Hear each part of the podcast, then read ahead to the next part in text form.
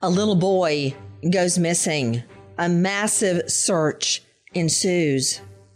Today, the bombshell discovery that will forever change the course of this investigation. I'm talking about a little boy named Dylan.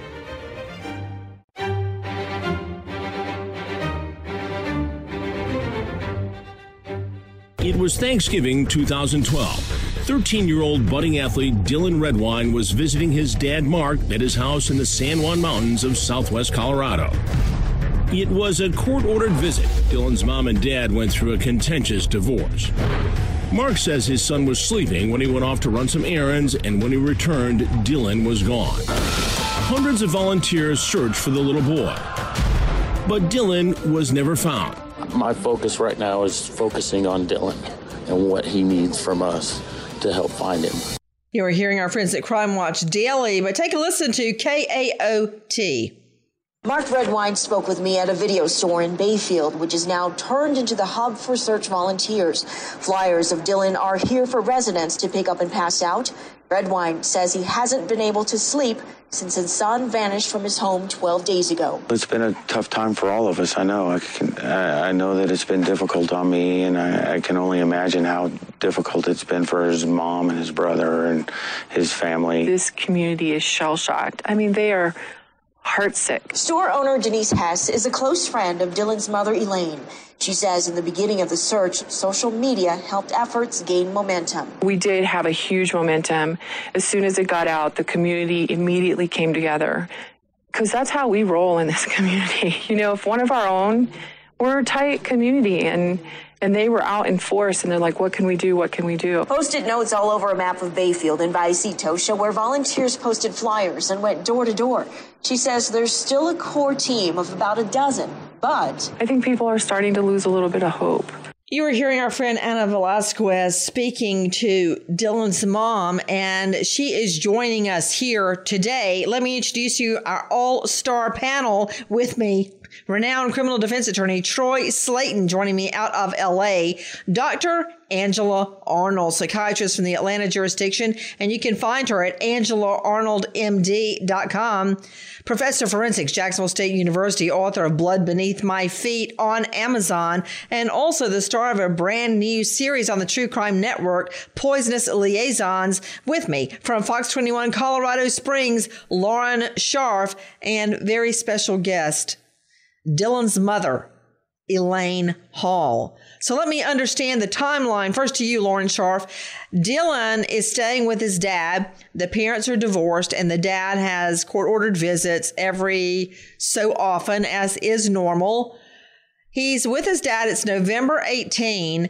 Dad says he left home to do errands 7:30 a.m. November 19 the next morning. Dylan is then reported soon after on November 19. What time was Dylan reported missing, Lauren Scharf? Dylan's mom reported her son missing at 5:30 to La Plata County Sheriff's Office. 5:30 November 19? Yes. Okay, so I, I, I see a big gap a very big gap in the timeline right there because Lauren Scharf, dad goes to run errands 7:30 a.m. Didn't want to wake Dylan up, but what time does dad get home from errands, Lauren? Uh, it was around one or so, and he supposedly called the Bayfield Marshal's office asked if you know anyone had seen Dylan. Wait, I thought he took a nap. File. Yes, he took a nap. Uh huh. So he wakes up from the nap around 1.30. So let, let me clarify the timeline. Dylan with dad November 18. He spends the night. November 19, dad goes running errands 7:30 a.m. Dad gets back from errands. Don't know if he saw Dylan at that point or not, but I know the dad takes a nap. Dad wakes up around 1:30, sees Dylan is not there. So let me understand something to Elaine Hall. This is Dylan's mother. Why did you turn up to be the one who reports him missing? You're not even on the scene. I'm sure you're missing him, but you're not there. Why did you have to report him missing? Well, Mark texted me at about 5:30 on November 19th and asked me if I'd heard or seen Dylan. And of course, I freaked out and said, no, you know, why? Oh, whoa, whoa, whoa. You're giving me, it's making my head hurt. So Dylan is with dad. And how far away did dad live from you? About six hours away. So he calls you and says, Have you seen Dylan? I mean, he's just turned 13. He can't, what, drive back home? Yeah, and he text he texted me right as I was driving home from work. So I called the La Plata County, the Bayfield Sheriff's Department, and told them Dylan was missing. And then me and my son Corey got in a car and drove the six hours and ended up in Bayfield at about one o'clock in the morning. Oh, my stars. I cannot even imagine what was going through your head. I remember, um, Elaine, the children were supposed to go ice skating at Rockefeller Center. So I got them bathed in bed, everything, and I called my mom and my dad had taken a horrible turn and they were talking about putting him on life support. I got the children out on the sidewalk immediately in, the clothes over their PJs, trying to hail a cab at midnight to get back home. That ordeal trying to get home to my dad was just like this horrible nightmare. What was going through your mind as you were trying to get on the scene where Dylan goes missing? You know, I obviously I I kept reaching out to him on his cell phone and it was really disheartening when he didn't contact me because Dylan would have contacted me. So, you know, when you're going through something like this, you really try not to lose hope, but your mind it does wander and you you think the worst of circumstances, but at the same time, you know, he was with his father. Yeah. It was it, it was not like he was with a stranger or somebody I didn't know. He was with his father. Imagine Elaine, Dylan's mother, driving through the night, getting on the scene at 1 a.m. in the morning, trying to find her boy, the age of my son and daughter right now. Take a listen to our friend Rick Salinger at CBS 4 Denver. Elaine and Mark Redwine were married for 18 years. They had two boys during that time. We obtained the divorce papers and found they were going through a custody battle when Dylan disappeared. The boy had flown to southwest Colorado to be with his father when he was last seen alive. My ex wife and I both agree that Dylan's not the kind of kid that would run away. But I also think that there's a possibility that Dylan was torn between his parents. Dylan disappeared November 18, 2012. A massive and long search took place centered around Vallecito Lake and Bayfield, Colorado. The tensions are very high between all of us, specifically with mom and my older son, Corey, and myself. Well, I guess so. He comes to your house and he hasn't even been there 24 hours and he goes missing for Pete's sake. And uh, even with the best efforts, Dylan has not been found.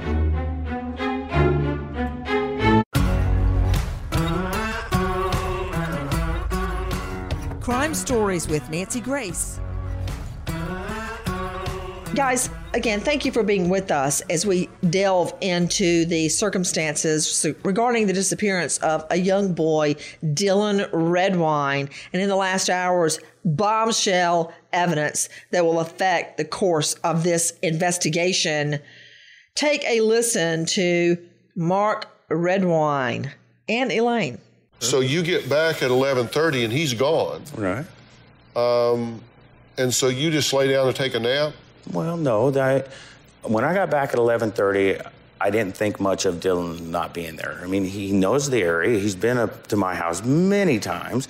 There's a campground at the end of the road that's not right by the river, which he tends to go up to every now and then. There's a bridge right down the street where it crosses over the river, which he's been known to hang out before.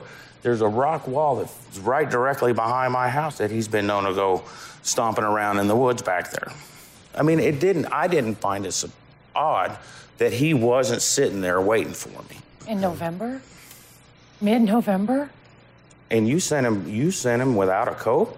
Okay, right there you see mom and dad arguing with each other, with uh, Dr. Phil in the middle of the whole thing, and mom says You weren't worried. He went out in November in Colorado. And he immediately says back, Well, you're the one that sent him without a coat. Okay, to you, Joseph Scott Morgan, professor of forensics, Jacksonville State University, the weather was very, very cold. See, you, you have children just like me, Joe Scott. And here's the difference if I came home and I could not find one of the twins, I would know that was very wrong and immediately report them missing. If my husband came in, he probably wouldn't even check to see if the twins were in their room. He'd probably just assume everything was okay. So, first of all, to you, Joe Scott, the temperature, Colorado, November, probably in the 30s or 40s. What can that do to someone? Oh, it can drive you into hypothermia. You know, our, our standard body temperature is 98.6, and, you know, it varies from person to person. But the problem is this when you start to dip down below and the environmental conditions, you know, kind of dictate this, it'll drive down your core body temperature. And when this begins to happen, you have your systems begin to shut down. You'll get things like you'll have people become uh, disoriented. Uh, they become dehydrated really quickly if you don't get water to them. Uh, you'll you'll have people that will go into a multi-system shutdown. Not to mention you know things like depending upon how cold it is, uh, you'll you'll have an awareness that uh, or lack of awareness that you're losing sensitivity. And one of the big striking things is in that exchange that you heard just a moment ago. Uh, you know, he says that well, you didn't send him where like, well, yeah, you're you're aware that he didn't have a coat. So what are you doing about it? He's in your care now. All you got to do is drive right over to Costco or Target or Walmart yep. and get a jacket. It won't cost you forty dollars to get a nope. jacket. Um, you know, to Dr. Angela Arnold, uh, renowned psychiatrist joining me out of the Atlanta jurisdiction at AngelaArnoldMD.com. Dr. Angie, question. Yes. You know, I, I have the pro- a problem when a parent isn't worried when their child's gone and they don't know where the child went. Oh yeah, I have but a little problem with that myself. I don't want to stereotype, but let me just go ahead and stereotype. Moms may see it differently than dads, or one parent may see it differently than the other parent. One parent may not be worried. also, yeah, I completely agree with you about that too. That's that's where the problem lies. So then I guess the little boy didn't come back. So then the daddy finally did start to worry. But well, he worried. True. He worried, but he didn't call police. It's mom Elaine Hall six hours later that finally reports him missing. Tell me, Lauren Scharf, uh, Fox 21, Colorado Springs, tell me about the search for Dylan Redwine. Everything as far as divers were deployed, uh, searchers, dogs, everything, you name it we're searching for Dylan. To Elaine Hall, this is Dylan's mother. Those hours must have been excruciating for you as you get there at 1 a.m. When you got to the scene at 1 a.m., what happened, Elaine? Well, we met with the um, Bayfield Marshal, sat in his office for a bit, and then we drove up to Vallecito. Um, you know, basically just looking doing whatever we could do. We felt so helpless. Um, all the lights in Mark's house were off. He was nowhere in sight, so we just assumed he was sleeping. Um, and then we came back down to Bayfield. It's about it's about a oh about a half hour to 45 minute drive from Vallecito to Bayfield, and Bayfield is kind of the big hub of that area. Um, and then the next morning we start all over again, drive back up to Bayfield. I went into the um, search and rescue office, and it was really disheartening because they kept claiming him as a runaway, and I kept saying he's not a runaway. He did not run away. If he ran away, he would have called me. Um, and so that I think that really put a damper on the search because they, um, you know, they they were kind of disregarding and they were searching up behind Mark's house and there was a jogger running up there and they kept saying that was Dylan and then it turned out not to be Dylan and I don't know. I, I, was very frustrated in the very beginning from how this search started. And all this time, you know he's not a runaway. To you, Troy Slaten, criminal defense attorney, joining me out of L.A. Troy, neither defense or prosecution. Let me ask you a question. This this really burns me up. So often, when tweens, you know, 11, 12, and then 13, 14, and teens go missing, the cops always say at the beginning, it's a runaway. And here there was no evidence at all that there was a he was a runaway. Nothing. And cops lose valuable time searching because they just assume it's a runaway. Well, here, the boy's father, who he was staying with, uh, didn't think much of him not being at home either. He was known to play at the in the area behind the house, down the road. There's a, a campground where he would often go play as well. So this was nothing unusual for a 13 year old boy who's familiar with the area. He's been at his father's house many times to go out and play. But now we're learning the temperature was 29 degrees. That doesn't sound like a lot of fun to me, Troy Slaten, playing outside in 29 degree weather without a coat. Kids go out and play in the cold. Kids go out and Really? play in the snow. Do yours That go out in 29 degree weather without a coat and stay gone? You let them do that? Because if you say yes, I'm reporting you to DFACS. Well, if he didn't see him go out, how does he know exactly what he was wearing at the Because time he that knew he have didn't house? have a coat, Troy. We just established that. What type of person would, you know, uh, well, that makes me think about he's coming to visit his father. They know what type of weather it is. Wouldn't he he he, he came in through an airport, wouldn't he have brought the appropriate luggage with him for that type of weather? That seems really strange. Well, yeah, but we're past that. The cow's out of the barn, Slaten. I mean, we already know he doesn't have a coat. We know it's 29 degrees, and the dad says he's out playing. That, no- that I've got a problem with that, and I'm hearing the mom keep saying he's not a runaway. He's not a runaway. He's not a runaway. Hopes are dashed. Take a listen to KRQE, E, Crystal Gutierrez. The La Plata County Sheriff's Office made the announcement less than two hours ago. Dylan's remains were found during a search of Middle Mountain Road just north of Vallecito Lake. Officials say that's about eight mile drive from the father's home. Sheriff's spokesperson Dan Bender says a variety of items were found during that search, including bones. The Colorado Bureau of Investigation alerted sheriff's investigators today that tests conducted on those bones confirmed they are the remains of Dylan Redwine. It has been a long and difficult search for the boy who went missing from his father's house near Durango during a visit for Thanksgiving last year. The sheriff's department says Redwine's family has been notified. No word yet on if foul play is suspected in Dylan's disappearance and death. Searchers were not led to the area where the remains were found based on a recent tip. It was an area they weren't able to cover very well until recently.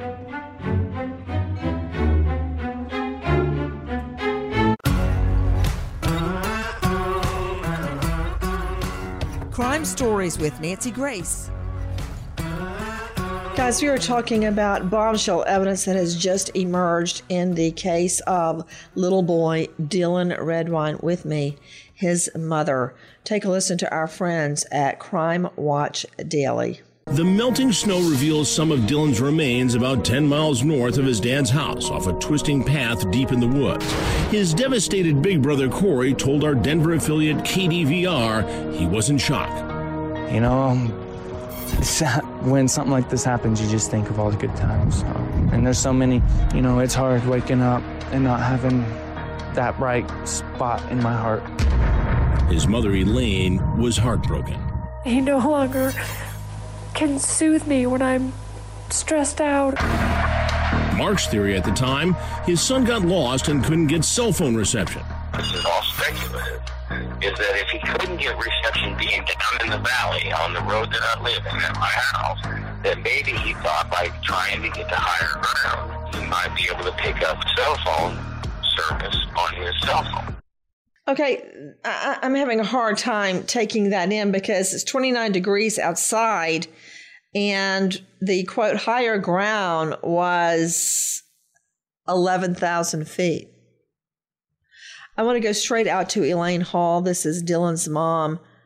Elaine, do you recall that moment? And I know that you do when you learned that Dylan's remains had been found.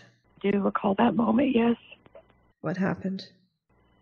We were, um, Middle Mountain closes in November. And so, um, as was said, you know, we couldn't get up there. And then when we started searching in June, um, the sheriff's, we were headed up, well, my husband and my son um, were headed up the mountain, and they were told to come back down.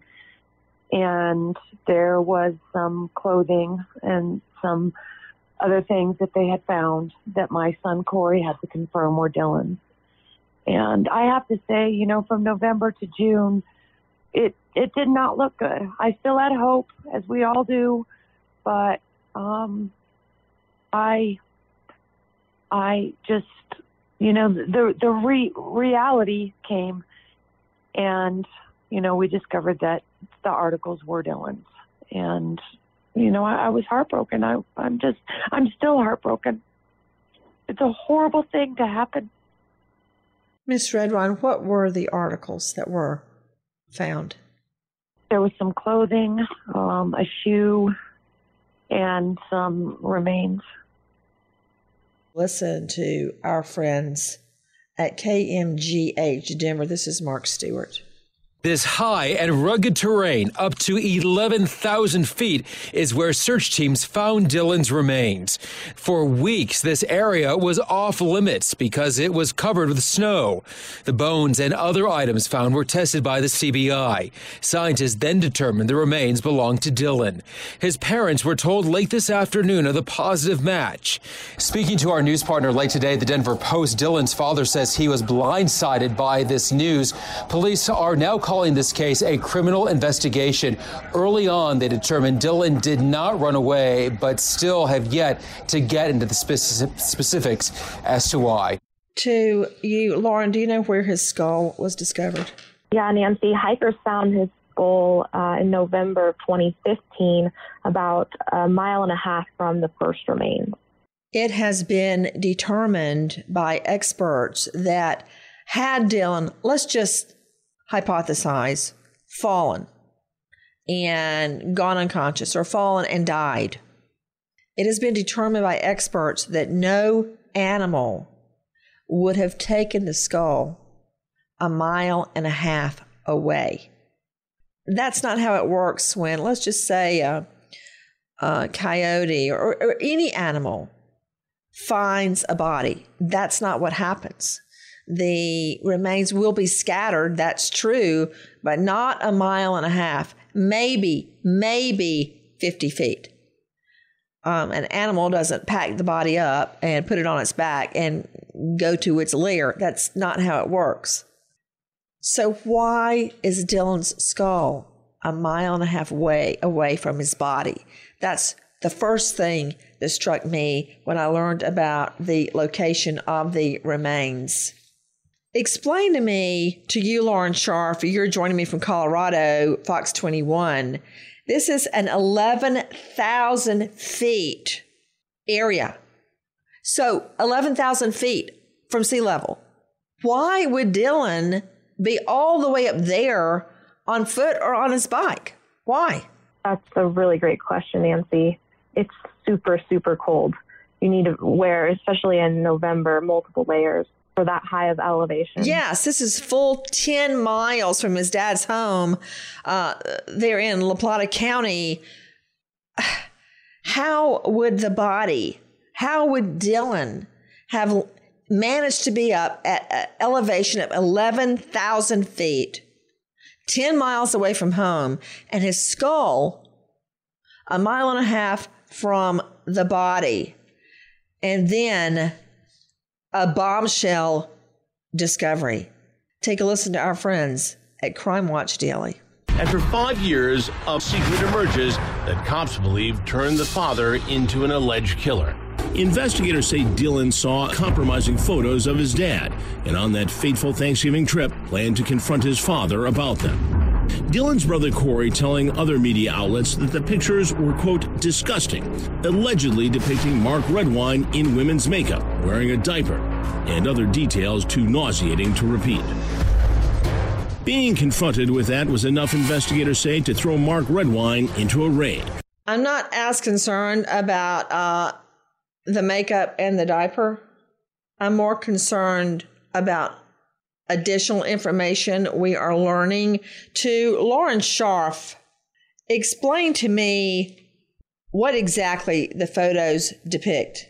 Dylan's brother, Corey, older brother, uh, claims that the photos were of Mark Redwine eating his own feces and cross dressing. To Dr. Angela Arnold, psychiatrist, I mean, cross dressing is very common, actually. It might be a surprise to a lot of people, but it's not uncommon. But eating feces, okay. Oh my God. Dr. Angela, uh, help me out. They did not teach me this in law school. I knew you were going to ask me this. Oh my God. It's just so sickening. I don't even know how why somebody would eat their own feces. There, there's a name to it. It's a variant of eating dirt, okay, which is called pica. Coprophagia. Yes. And Uh-huh. um, it's the consumption of feces. It can be your own, it can be somebody else's. It's a thing. Yeah.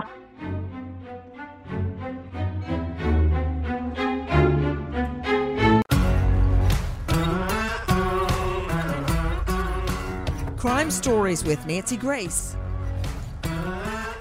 Guys, we're talking about the discovery of Dylan Redwine's body. This little boy did not want to go visit his dad, but it was court ordered, so he went and he was never seen alive again.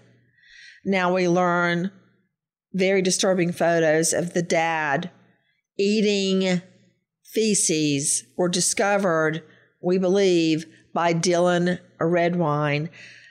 Take a listen to Jacqueline Allen, KMGH.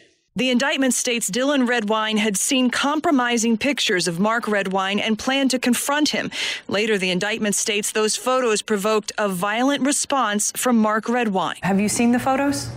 I've seen them. Corey says the photos involve Mark eating his own feces, but Corey believes those photos were just the beginning of a confrontation. I think Dylan had a lot more than just pictures that he wanted to get across to Mark. Mark Redwine's arrest is bittersweet for Corey, who wants justice for the brother he lost, but has also lost whatever relationship he might have had with his father. I'm sad that I've ever had to go through this, that Dylan had to go through this, and that, you know, all of this past five years has just, you know, been about who killed Dylan when it should have never happened in the first place. It's exciting to know that justice is coming for my little brother. Joe Scott Morgan, in addition to the dad, Mark Redwine's obsession with scatology, we learned that Dylan's skull reveals a COD. the trauma is specific to causal effects, Nancy. And one of the problems is in this environment in which this little boy's remains were found, it's so very harsh.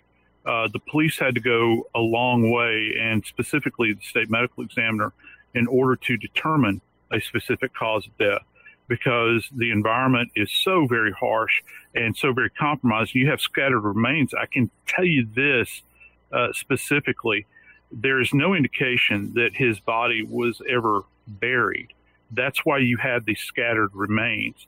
It also goes to this point relative to animal activity. They had access to the body and have dispersed these remains over a large, large area. What we know is there's evidence of blows, blunt force trauma blows to Dylan's skull. I want you to take a listen to our cut 11, Jacqueline Allen, KMGH, Denver 7. A former FBI profiler now writing a textbook on violent crime, Pete Klismet says he has Mark Redwine's number. Is there any doubt in your mind that Mark Redwine killed his son? No. La Plata investigators hired Klismet in 2015 to review the evidence in the disappearance of Dylan Redwine. After three months of digging, he says the evidence pointed to one person. I simply wanted to look at everything I could look at and and try to figure out who did this. Um, and it was an inescapable conclusion that it was Mark. Court records reveal investigators found Dylan Redwine's blood in his father's living room, a cadaver dog alerted in that same room and in his truck. Most bizarre, the indictment says Dylan had seen compromising photos of his father and planned to confront him. Could that have caused Mark to go into a rage with his son yelling at him, perhaps? It may. Elaine Hall, this is Dylan's mom. Did you have any idea what was going on in your ex husband's mind? No, I mean, you know, but that had been true for years prior. So I had to trust Mark with Dylan. That, it was something that I had to do. It was, you know, not only a court order, but he was his father. And you never want to think that you married a man who could actually hurt his own child. And those were the shoes I was in at that point. I was blindsided by all of it because when he went missing on the 18th and then what led up after that, um, it opened my eyes to who Mark really was, and it was it was not good. What else did you learn, Elaine?